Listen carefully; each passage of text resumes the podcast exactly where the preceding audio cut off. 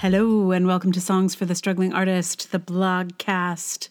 This is episode 198.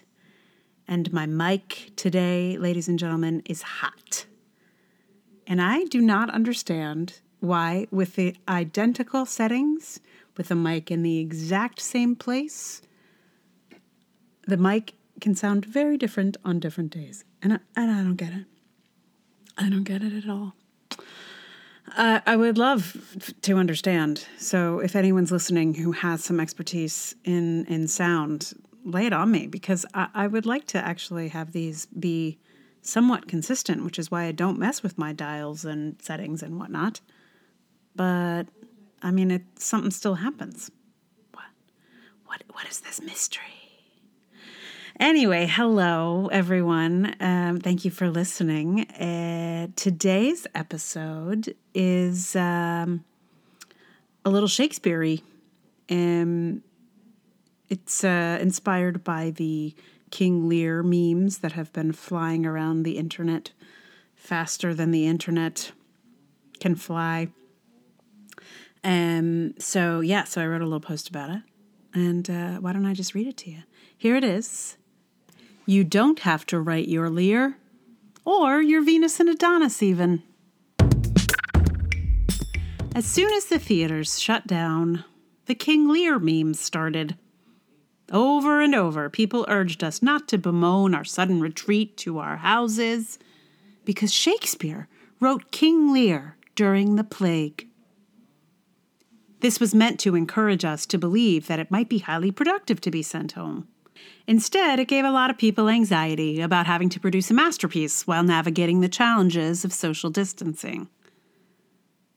I suspect some historical context might be useful, and since most Shakespeare scholars are busy trying to figure out how to adapt their courses for Zoom, I thought I might offer some interim thoughts on this topic.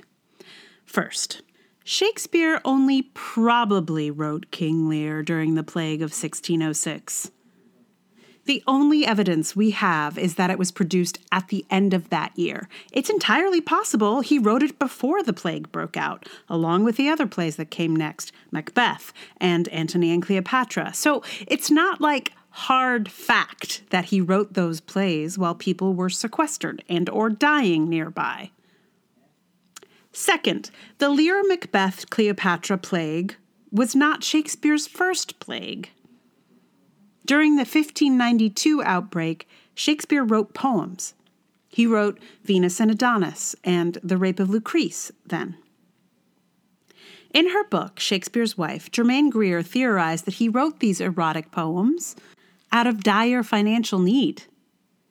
She compares the poems to porn of the time, that is, without the theater to sustain him, Shakespeare didn't write his masterpieces. He wrote what he hoped would sell or get him a patron. He hustled to keep his family going. I think this is important. For a lot of us, this is our first plague. This is the plague where we worry about paying the rent. Good God, Cuomo, please hurry up and cancel rent. And resorting to whatever schemes we can come up with. This is our Venus and Adonis plague, not our Lear, Macbeth, Cleopatra plague. If we have another one, Lord, please, let's not have another one, and we're a little more financially secure, maybe we can write our masterpiece. Meanwhile, I think the key for this one is survival. I mean, if you have a King Lear in you to write, by all means, write it. But most writers I know are paralyzed with fear or worry or anxiety, and none of that is conducive to productive writing. Frankly, I'd be pretty grateful to write a Venus and Adonis in this moment, or even just one freaking sonnet. Lear can come when I'm less worried about my neighbors dying and my friends getting evicted, you know? And maybe you're laughing at me writing this because you know I'm already knee deep in a creative project that I started as soon as we started social distancing. Ha ha, you might laugh. You say not to worry about being productive when you're over there producing a podcast, which is true. I am. But I wrote it last year. The conceiving, the writing, the editing, the dreaming all happened in a non plague time, and now is the time I got practical. Ah, I said to myself, if I produce it now, when theater journalists have literally nothing to talk about, it might stand a chance to get a little press. So it's actually a crass practical choice, not a burst of inspiration type choice. It's Venus and Adonis, not King Lear. Also, starting and making things is apparently what I do in crisis. My theater company was born on 9 11. When a boat starts sinking, I grab onto creativity for a raft. That's just my way, I've come to realize. An artist's life is almost always a mix of the fanciful and naked practicality. I think it's important to remember that even Shakespeare didn't write King Lear in his first plague, and he may not have even written it in his second. Macbeth, though, that's definitely a plague play. Just kidding. We don't know for sure about that one either. And listen, I don't want to be discouraging, but Shakespeare wrote an awful lot of really terrific plays before he wrote the plague ones. He already had Hamlet, uh, Midsummer Night's Dream, and Richard III under his belt by the time he had to flee the plague. So if you haven't written your Hamlet yet, maybe don't worry about your Lear. Get started on everyone's favorite, Henry VI. Side note, he also likely didn't have to look after his children or meet with his colleagues over Zoom for his day job. Write if it helps you. Don't if it doesn't. It might not meme quite as well as Lear in a plague, but it might get you through. And that is the important thing. So, after this blog went up, there was an article from James Shapiro in the New Yorker. Uh, James Shapiro is a big old Shakespeare scholar based here in New York, and he did an article about. Uh, well, that sort of addressed the meme. He he was like, yeah, he didn't really write it during the plague. He wrote it in a kind of a respite between plagues. Uh, but he didn't really talk too much about Lear. He went on, even though his he has like whole, a whole book about that pre- period. He went on to actually talk about uh, another play entirely, which is Coriolanus. Which weirdly, there are no memes around that are saying Shakespeare wrote Coriolanus during the plague, because nobody cares about Coriolanus except James Shapiro. And the articles actually makes a great case for why Coriolanus is an important play to read right now. So if you're trying to figure out what Shakespeare play to read, Shapiro says Coriolanus, and I agree. So check it out. That's an interesting uh, little exploration. Also, I haven't seen it yet, but apparently it's still available for another little chunk of time. Uh, there's a, a, like a film version of Coriolanus that the Stratford Festival did that Robert Lepage directed. Um, I'm gonna watch it soon, um, but that's that'll be interesting. Also, just speaking of Coriolanus, also I saw Ralph Fiennes do Coriolanus years ago, and he was great. He was really great. Anyway, side note: Coriolanus, not the play you thought. So, um, how how's everybody? You you okay? we, are getting through this. Uh, we're at a month and a half here in New York. I don't know about the where the rest of you all are. Um, some places are are finishing up their time indoors. Um, not here.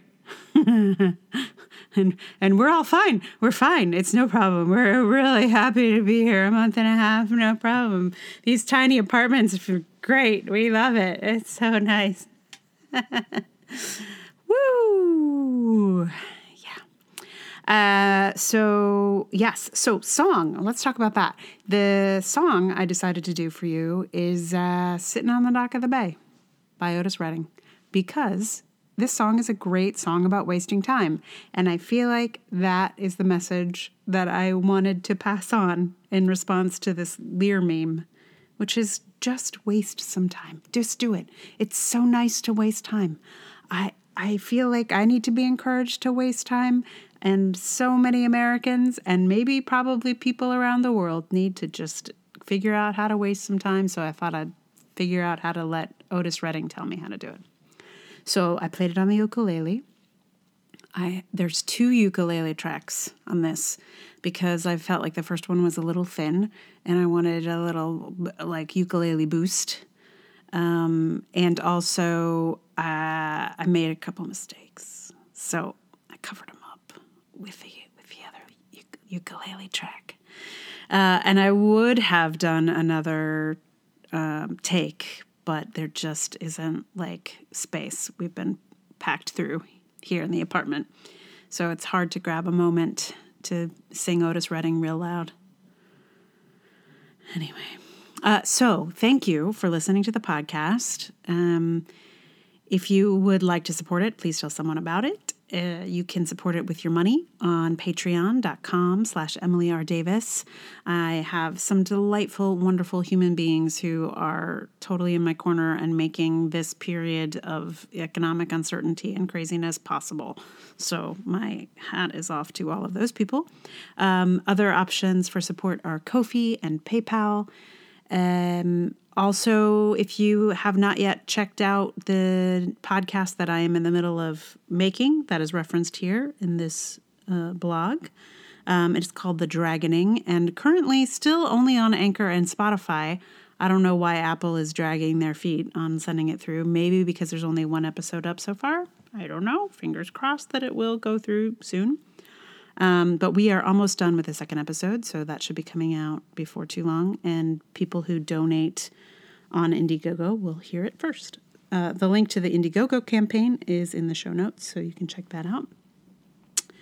Um, yeah, thank you so much for listening. To sum up most of what happened here today, write if you feel like it, don't if you don't. And just like sit on the dock of the bay if you can get over there.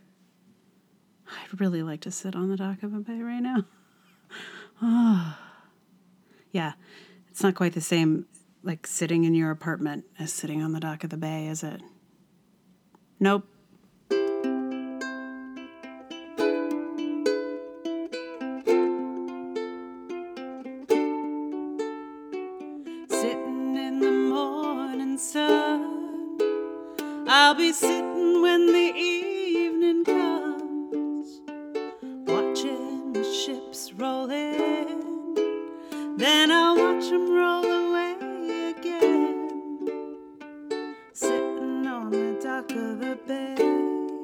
Watching the tide roll away. Sitting on the dock of the bay, wasting time. I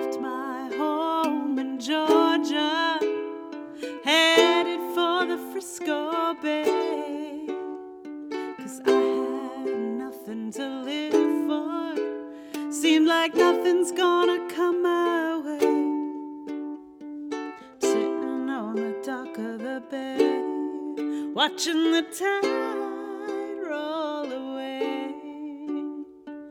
Sitting on the dock of the bay, wasting time.